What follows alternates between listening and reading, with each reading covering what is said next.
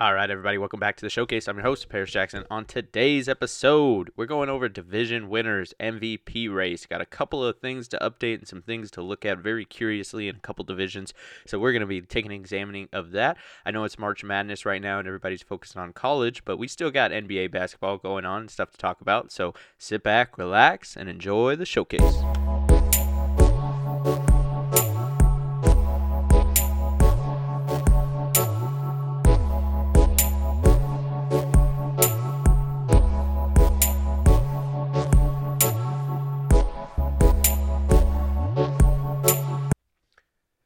Right, so I want to go ahead and just dive into these divisions. As you all know, we got six divisions in the NBA comprised of five teams each three in the East, three in the West, and some of these are already locked up, and we'll go ahead and talk about those. And some of these are still in contention, meaning that you can find some value here making a couple plays. After that, we'll kind of move on to what we're looking at from the MVP race. Quick notes there. But starting off in the East, let's go ahead and go with the division that is most locked up first, just to get it kind of out of the way and honestly fall on my sword a little bit. So, the Southeast Division, that's the division that makes up Miami, Charlotte, Atlanta, Washington, and Orlando, is pretty much locked up. You got the Heat comfortably in the lead by 11 games at this point in the season. So there's a 0% chance that they miss here. I mean, they are looking to probably clinch the division when they play the Thunder in their next game.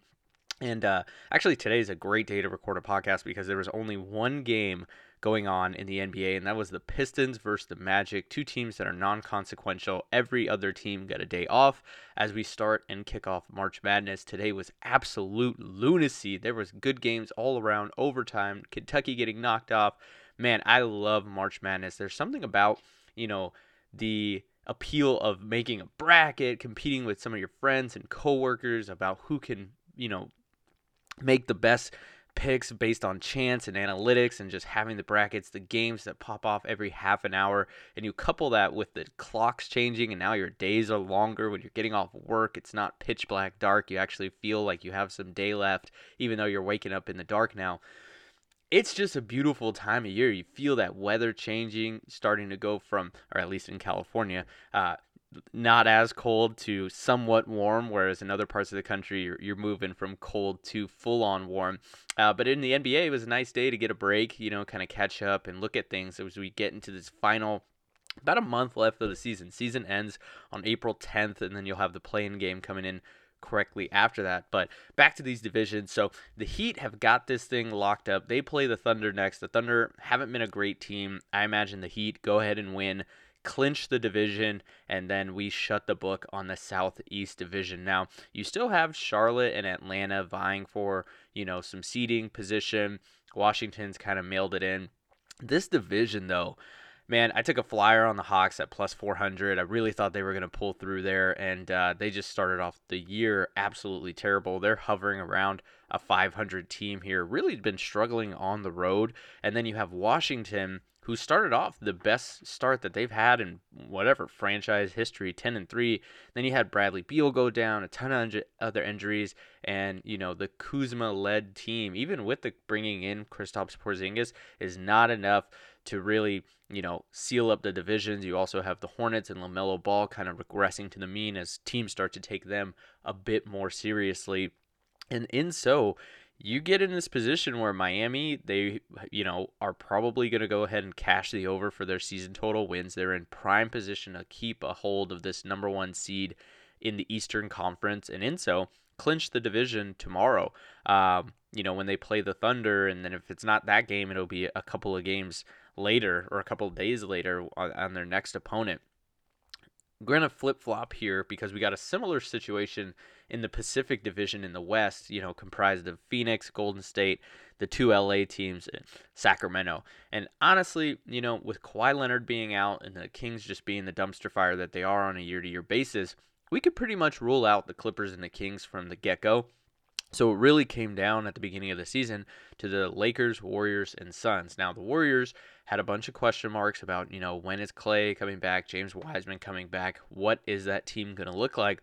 You know, and we got some glimpses of it here and there. You know, the big three were of Clay, Dre, and Steph were together for all of one game before Steph, you know, got rolled into by Marcus Smart, and he's looking to miss some time right now. So Golden State fans like myself are going to have to wait for that holy trinity to uh, take the court again. Phoenix is picking up exactly where they left off last season and the season prior. I mean, you know, I've said this a few times, but the way that the Phoenix Suns kind of flipped the switch after bringing in Monty Williams and then how they played in the bubble going 8 0, they are not the team they were pre pandemic. Like this pandemic Suns is been phenomenal, you know, um, 8 0 in the bubble the following year, they make the finals. This year, they're in pole position and have the best odds currently to go ahead and win the championship. And we'll talk about championship winners here at the end here. But, you know, they are a little bit further than the Heat from officially clinching the division, um, which also means my Warriors plus 400 bet to clinch the division is going to be a dud as they're currently nine games back. But, you know, the Warriors and the Lakers really struggled, you know, this year to get a bunch of wins. I'm not going to talk about the Lakers this time. Um, enough has been said about them. Hopefully, LeBron can win in the scoring, scoring title to keep his ego in check for the year. But, you know, the Warriors struggled with injuries and a bunch of close games, and Phoenix hasn't had any of those struggles despite having some players miss some time and miss some games. I mean, Chris Paul's been out essentially since the All Star break, and they are seven and three in their last ten. Um, which is really good. You know, they don't lose very often. And, you know, I would be curious if they are in a position to chase down 60 wins and be one of the only teams this year to achieve that metric of 60 wins. And, and so the Pacific division is locked up. So those two divisions, the Southeast and the Pacific, are both off the table when it comes to the betting. Like the there is no opportunity for you to place any bets, even super super long shot bets. And the books know it because they're just so out of reach. You'll you'll look to see both the Heat and the Suns go ahead and clinch their divisions this week. Um, you know, as they take on some lesser opponents, and their strength of schedule isn't that hard. So, you know, with the division clinched and a playoff seeding basically guaranteed, you'll you'll continue to see them vie to have home court advantage through the playoffs.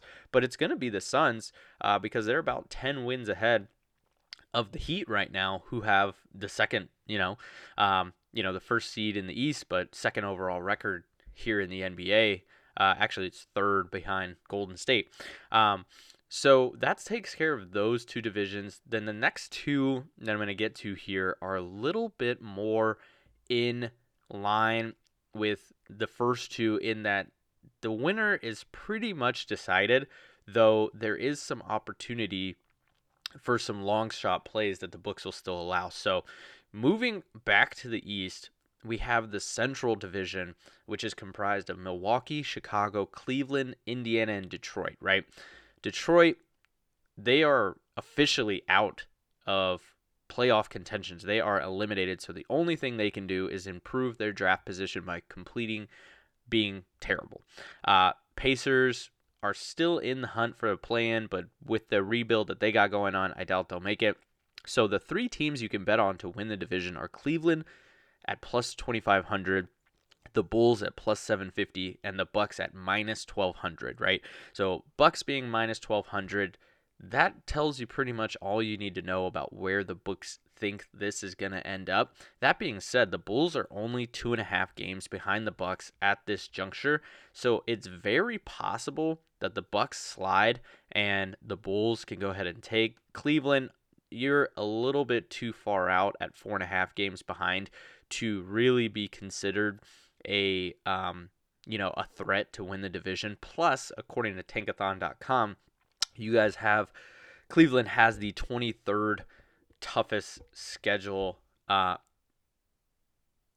on the way out um, in here. So that is actually a bonus for Cleveland, given that they don't have to play a bunch of tough teams. I mean, they play the Magic twice, Detroit, Knicks, Lakers, and the Hawks for half of their games, but the other half of their games are against division rivals, Bucks and Bulls, and then the Mavs, the Sixers, the Nuggets, and the Raptors, who are all vying for playoff seeding and will not be taking any of those games off. So at 13 games left, Cleveland, while you do have an easy schedule for half, the other half is really tough with the opponents, and a lot of teams are in a similar position. Now, on the flip side, Chicago actually has the toughest schedule, according to Tankathon, left with their 13 games.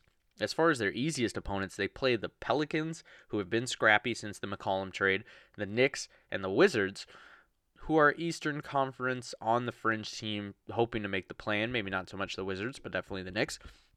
And then they play division rival Bucks twice. They play the Celtics, the Timberwolves, who have been red hot, the Raptors, who are scrappy and don't go down easy, and then the number one seeds in the East and the West, Suns and Heat. So Chicago has a really, really tough stretch here, and so in a way, Milwaukee does too. But with all the injuries and the players out, and and, and Chicago and its players regressing to the average of its you know pieces, it's gonna be tough for Chicago to overcome the eight opponents that they see here uh, out of the 13 that are really, really tough. Even though Milwaukee has a very similar kind of gambit to go through. I mean, Milwaukee has 12 games left where they play the Grizz, the Mavs, the Sixers, the Celtics, the Bulls twice, as I just mentioned, and the Timberwolves. And their only easy games really are the Pistons and the Wizards out of their remaining 12. Um, so you could see, depending on how you know the seating shakes out and, and who in what spot is really going for it here at, at this last you know five percent of the uh, or ten percent of the season, who's really going for it. Um, you could see Milwaukee slide, but at the same time, this is where teams really want to get it right and go ahead and um, lock it in and dial it in. So you know the Bucks are going to be playing hard, the Bulls are going to be playing hard. I wouldn't advise betting in this division uh, on the Bulls or definitely not the Cavs. Um, but you know, if you want a long shot and you want to root for Zach LaVine and DeMar DeRozan, you know, at seven and a half to one odds um, to win the division, who knows, man? Who knows if they're really going to do it? I wouldn't do it, but it's definitely, definitely possible and on the table for you. Um, Similar situation, though it's a little bit closer in the Northwest Division, going back to the Western Conference, and that's comprised of Utah, Denver, Minnesota, Portland, and Oklahoma City. So Oklahoma City is on the fringe of being eliminated even from the play-in game.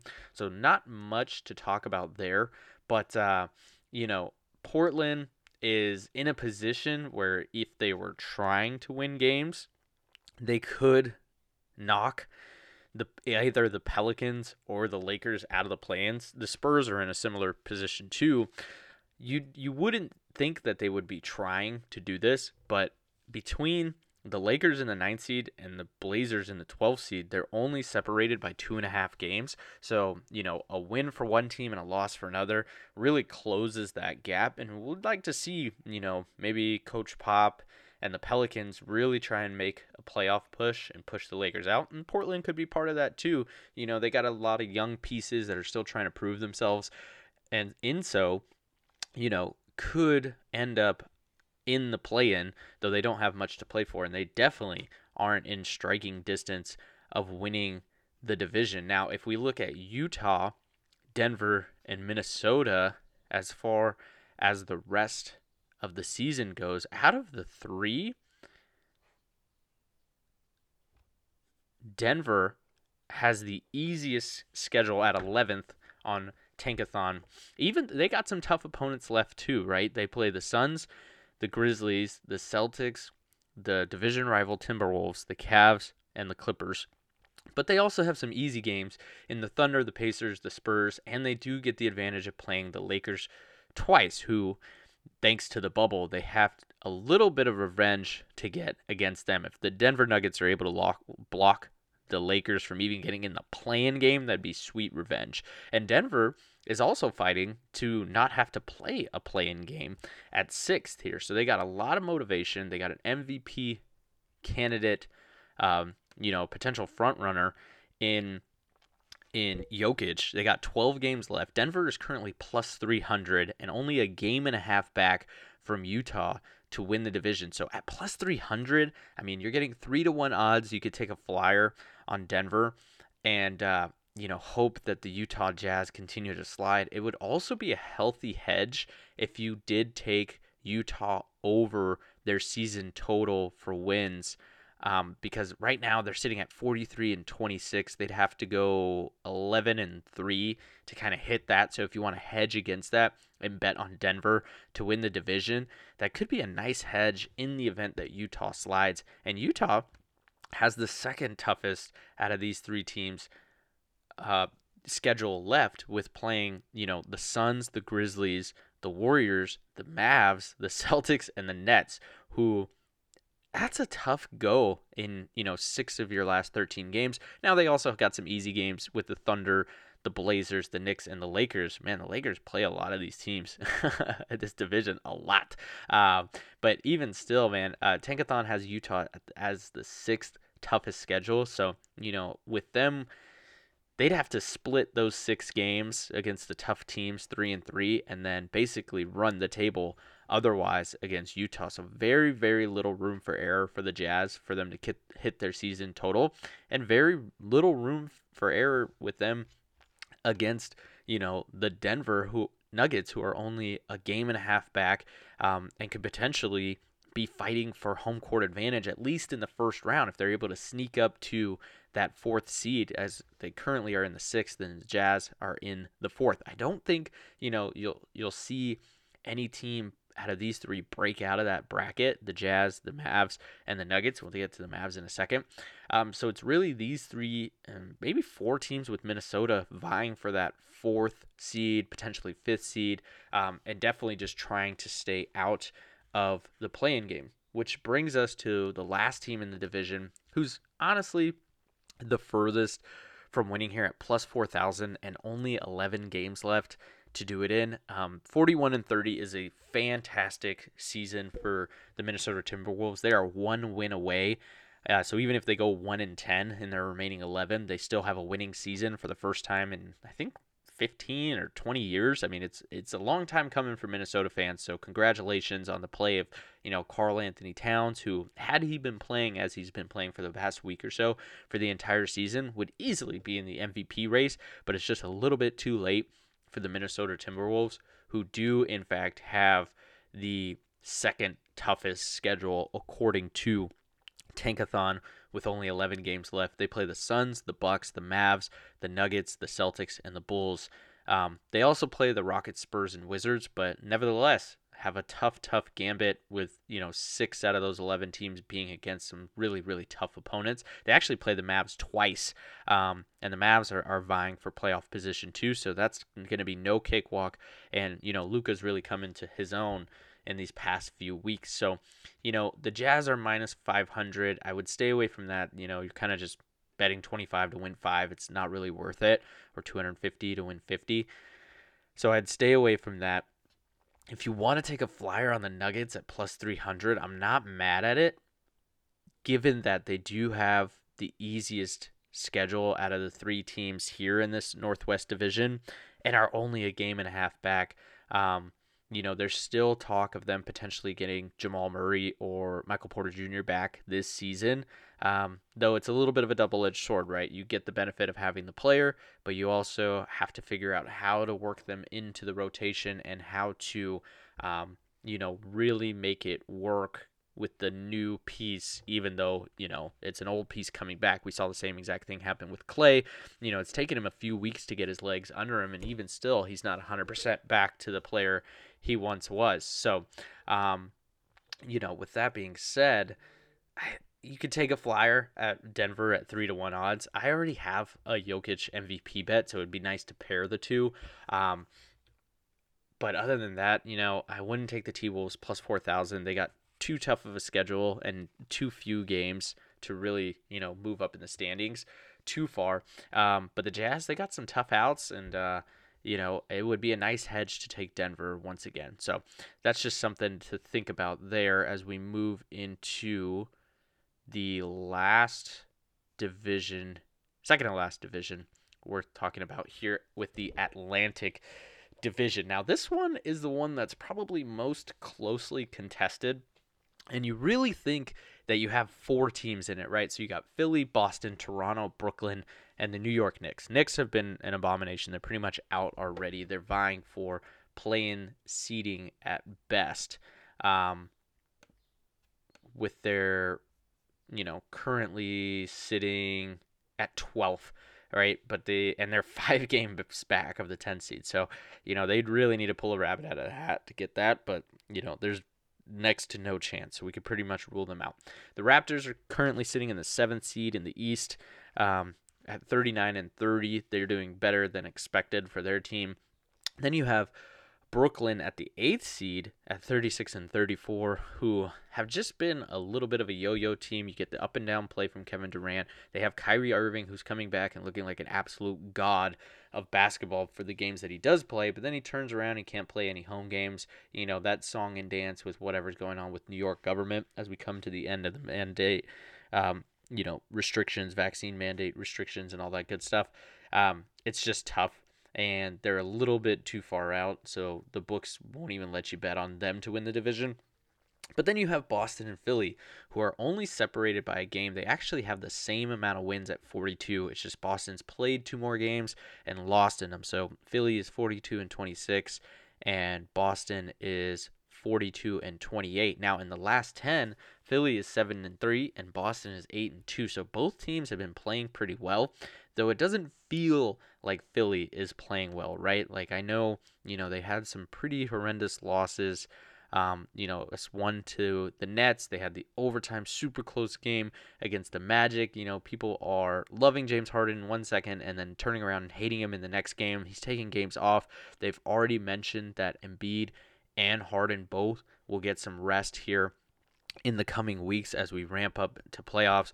Whereas Boston, on the other hand, has been on absolute fire since January and really the trade deadline where, you know, I praise the moves that they make they made at the trade deadline and it's paying off for Boston. I mean, at the time of recording that episode at the trade deadline, Boston was in the play-in game um, and they weren't even hosting and now have played themselves into, you know, hosting the first round of the playoffs. So very, very, really good play from them. Ime Udoka has finally got a hold of this team and done well.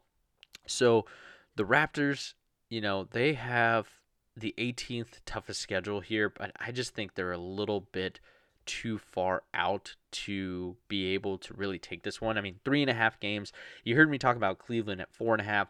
The Raptors are in a similar position at three and a half games out. And so even at, you know, the odds that they are, um, they're not even listed, to be honest. Um, plus 400 uh, is my guess if you were able to find it on a different book maybe plus 700 similar to what the bulls odds are. Um, so it really comes down to either philly or boston. Now if you want to bet on philly they're minus 200 but i would be hesitant right? The reason i'd be hesitant is because what i mentioned before right?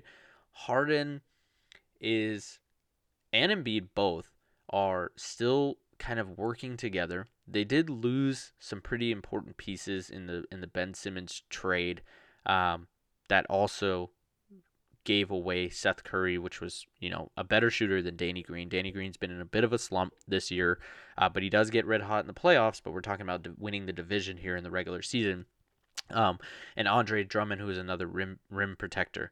Now, if Harden and Embiid decide that they don't want to take off too many games, then Philly is in a pretty good position and actually has the 13th toughest schedule opposed to Boston's 7th.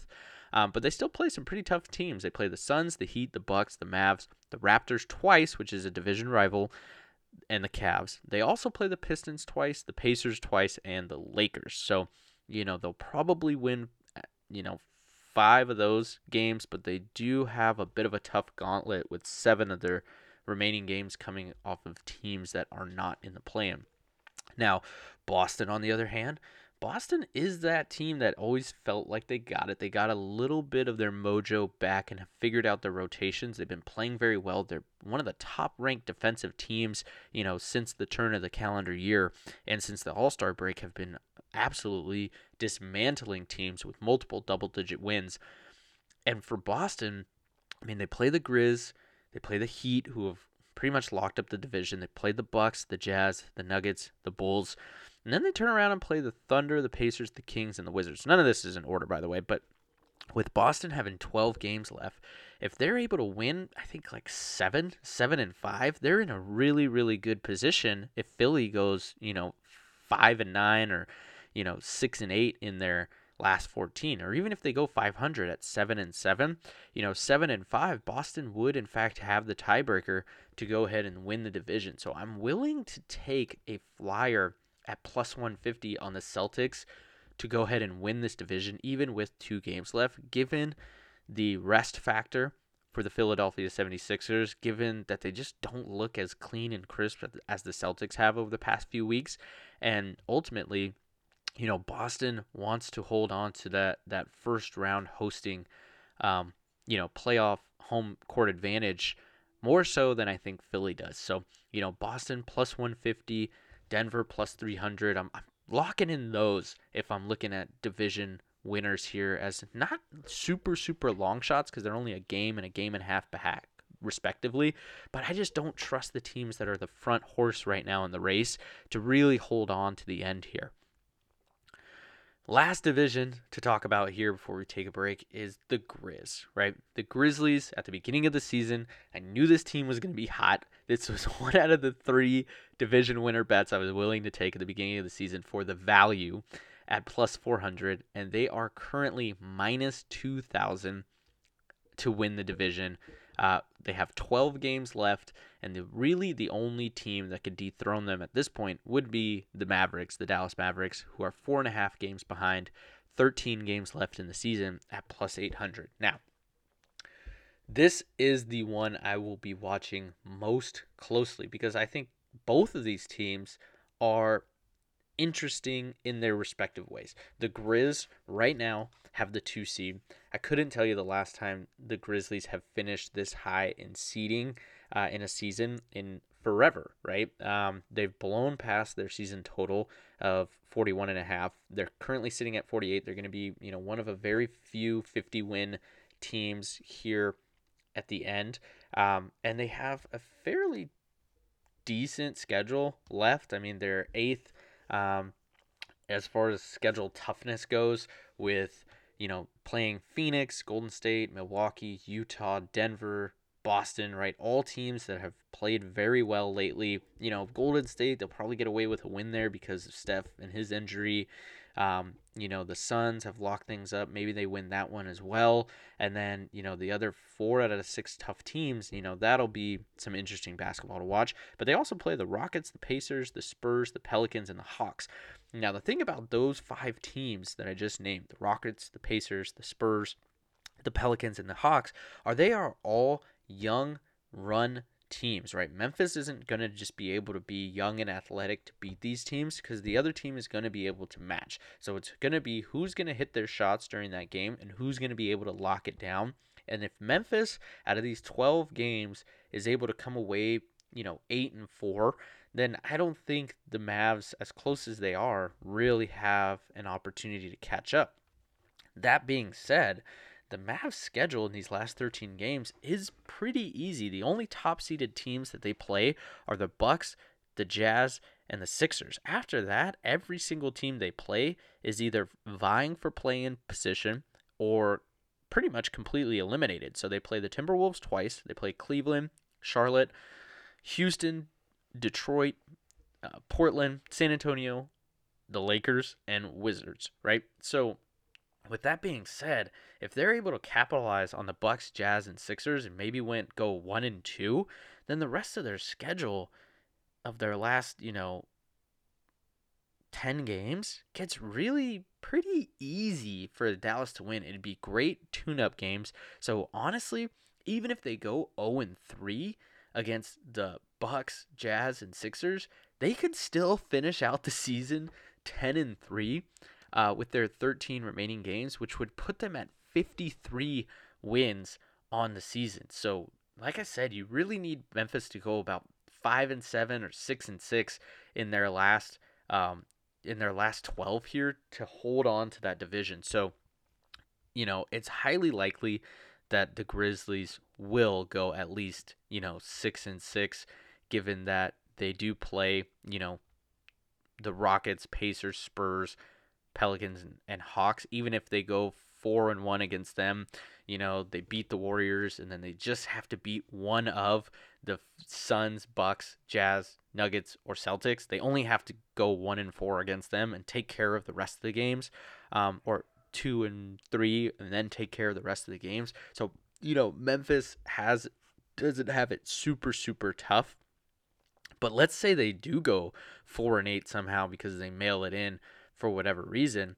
Um, you know, the Mavs at plus eight hundred is looking pretty sexy. Now, the only counter to that, and the reason why I'm not pulling the trigger on that one in particular, even at plus 800, as much as it looks great to just have a plus 400 and a plus 800, and either way, they win and we're all good, is that the Memphis Grizzlies are young and looking to achieve what hasn't been done, right? Last year, you know, Ja's second year, they made the play in, they won two play in games to go ahead and you know and then stun the Jazz in game 1 and then absolutely got gentlemen swept after that. The year before they made the play-in game but lost to Portland. So every year they're trying to build on what they've done and this year they have an opportunity to hang a division banner. It's not a championship banner, it's not a West Coast Conference winner, uh, Western Conference winner banner, but it is an opportunity to hang some type of banner which is an accolade this young team team accolade that they want to do, right? Like, you know, a lot has been said about the Grizzlies and what they care about, you know, accolades on the individual level, specifically Ja Morant. But as a team, if they're able to clinch this division win, then they're going to go ahead and go for it. So, as sexy as Mavs at plus 800 looks with as as Luka, you know, Spencer Dinwiddie and this team has been playing lately, you know, if they go 10 and 3 and the Mavs go, you know, 5 and seven and they end up equal. I think Memphis does have have the tiebreaker, but nevertheless, you know the Memphis Grizzlies are just too motivated to take this. So that's all the divisions, and I know I went through that whole thing with no break, but I thought I was pretty thorough. So and the only things that I would take, right? We still have the Memphis Grizzlies plus 400 bet that's going to hit most likely.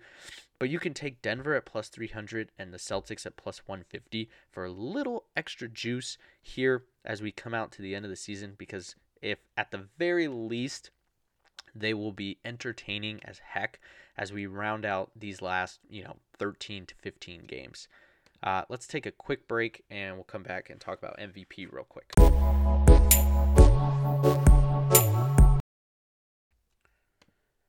All right, so I gave these three players a while back uh, as far as MVP candidates. And at the time, Giannis was the front runner, I believe, at plus 275. And then you had Jokic and Embiid shortly behind that. And I gave them out, I want to say, what, in December of this year as we kind of rounded out the the calendar year. Let's double check that real quick. When did I give this out? Mid January. Okay. Um, so two months ago, I gave you these three. I gave you, you know, Giannis at plus 275. I gave you Jokic at plus 750. And I gave you Embiid at plus 1500 to win uh, MVP, which are f- pretty good. And now, as we get to the end of the season here, I think you have Embiid fallen off just a touch for MVP, but at plus 1500, it's great. You have Giannis, who's even further out of the standings than that, and then you have Jokic third. Now, I wanted to compare the three here in a similar fashion that I did two months ago to kind of show you where they've been at um, as far as, you know, what makes sense. So, Jokic has the most games played out of the three at 63 games, which is basically all the games minus a few, right? Giannis and Embiid are at 59 and 56 games respectively. So again, right, missing a few games here um, could be what swings a lot of the people with votes on who's gonna who's gonna basically come out of this MVP, right? Because you want to be available for your team, right? So Denver has played 70 games and Jokic has missed seven of them. Um, Philly has played 69 games and Embiid has missed 16 of them. And Bucks have also played 70 games, and Giannis has missed 11 of them, right? So Jokic right there has been the most available. Now, from a points per game standpoint, Jokic is the lowest with 26. Giannis is at 29.8. He's vying for that scoring title, and Joel Embiid is at 29.9, also vying for that scoring title. So to keep that in mind here as we kind of go through the rest of the stats because they are strikingly similar, right? Jokic rebounds 13.8. Giannis rebounds 11.5, Embiid 11.5. Assists per game, Jokic at a high 8.1, Giannis at 5.8, and Embiid at 4.4. Steals are all equal at 1, blocks are pretty much all equal at 1. Uh, Jokic is at 1, Giannis and Embiid are both at 1.5. Turnovers, eerily similar at 3. Now, the difference here is going to be in the field goal percentage. Embiid is only at 49%, whereas Jokic is at 57%. Probably a factor of the fact that he has so many more assists. Three point shooting, Giannis is the worst at 30%, where Jokic and Embiid are both hovering at about 36%, give or take half a percentage, right?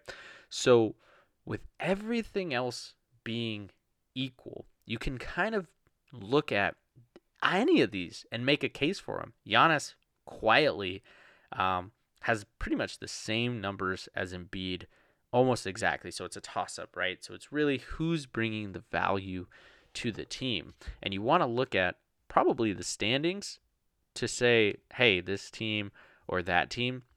Surprisingly, though, the the narrative and the story around Embiid has is more than likely enough has been built enough to go ahead and, and win him the MVP.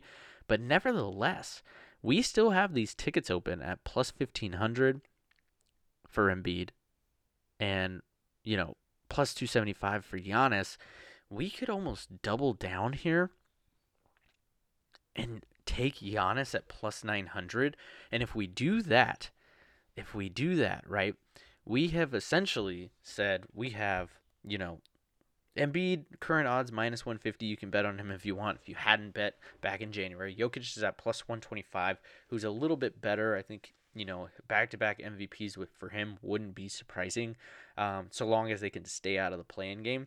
And then Giannis, whose team has the best records out of the three, is at plus 900. So maybe him having a better team is going to work against him.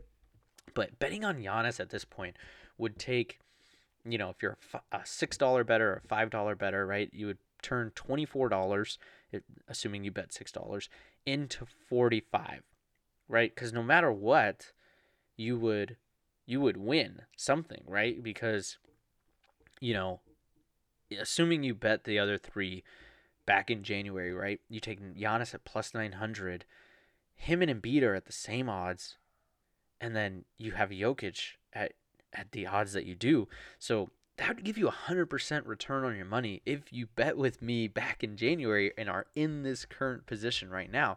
So I, the way I look at it is why not take Giannis at plus 900? He has better numbers than Embiid. He's played more games than Embiid. So I think if you were a person that cared about that type of stuff and had a vote, then you would vote for Giannis. Jokic, you might have, you know, some fatigue given that he won last year and not willing to cast a vote on him. So Giannis looks like the clear play for MVP. The thing that he doesn't have, unfortunately, is the narrative, right? Because the Bucks are coming off an Eastern Conference championship. They are coming off a finals appearance. They are coming off of a finals championship, right?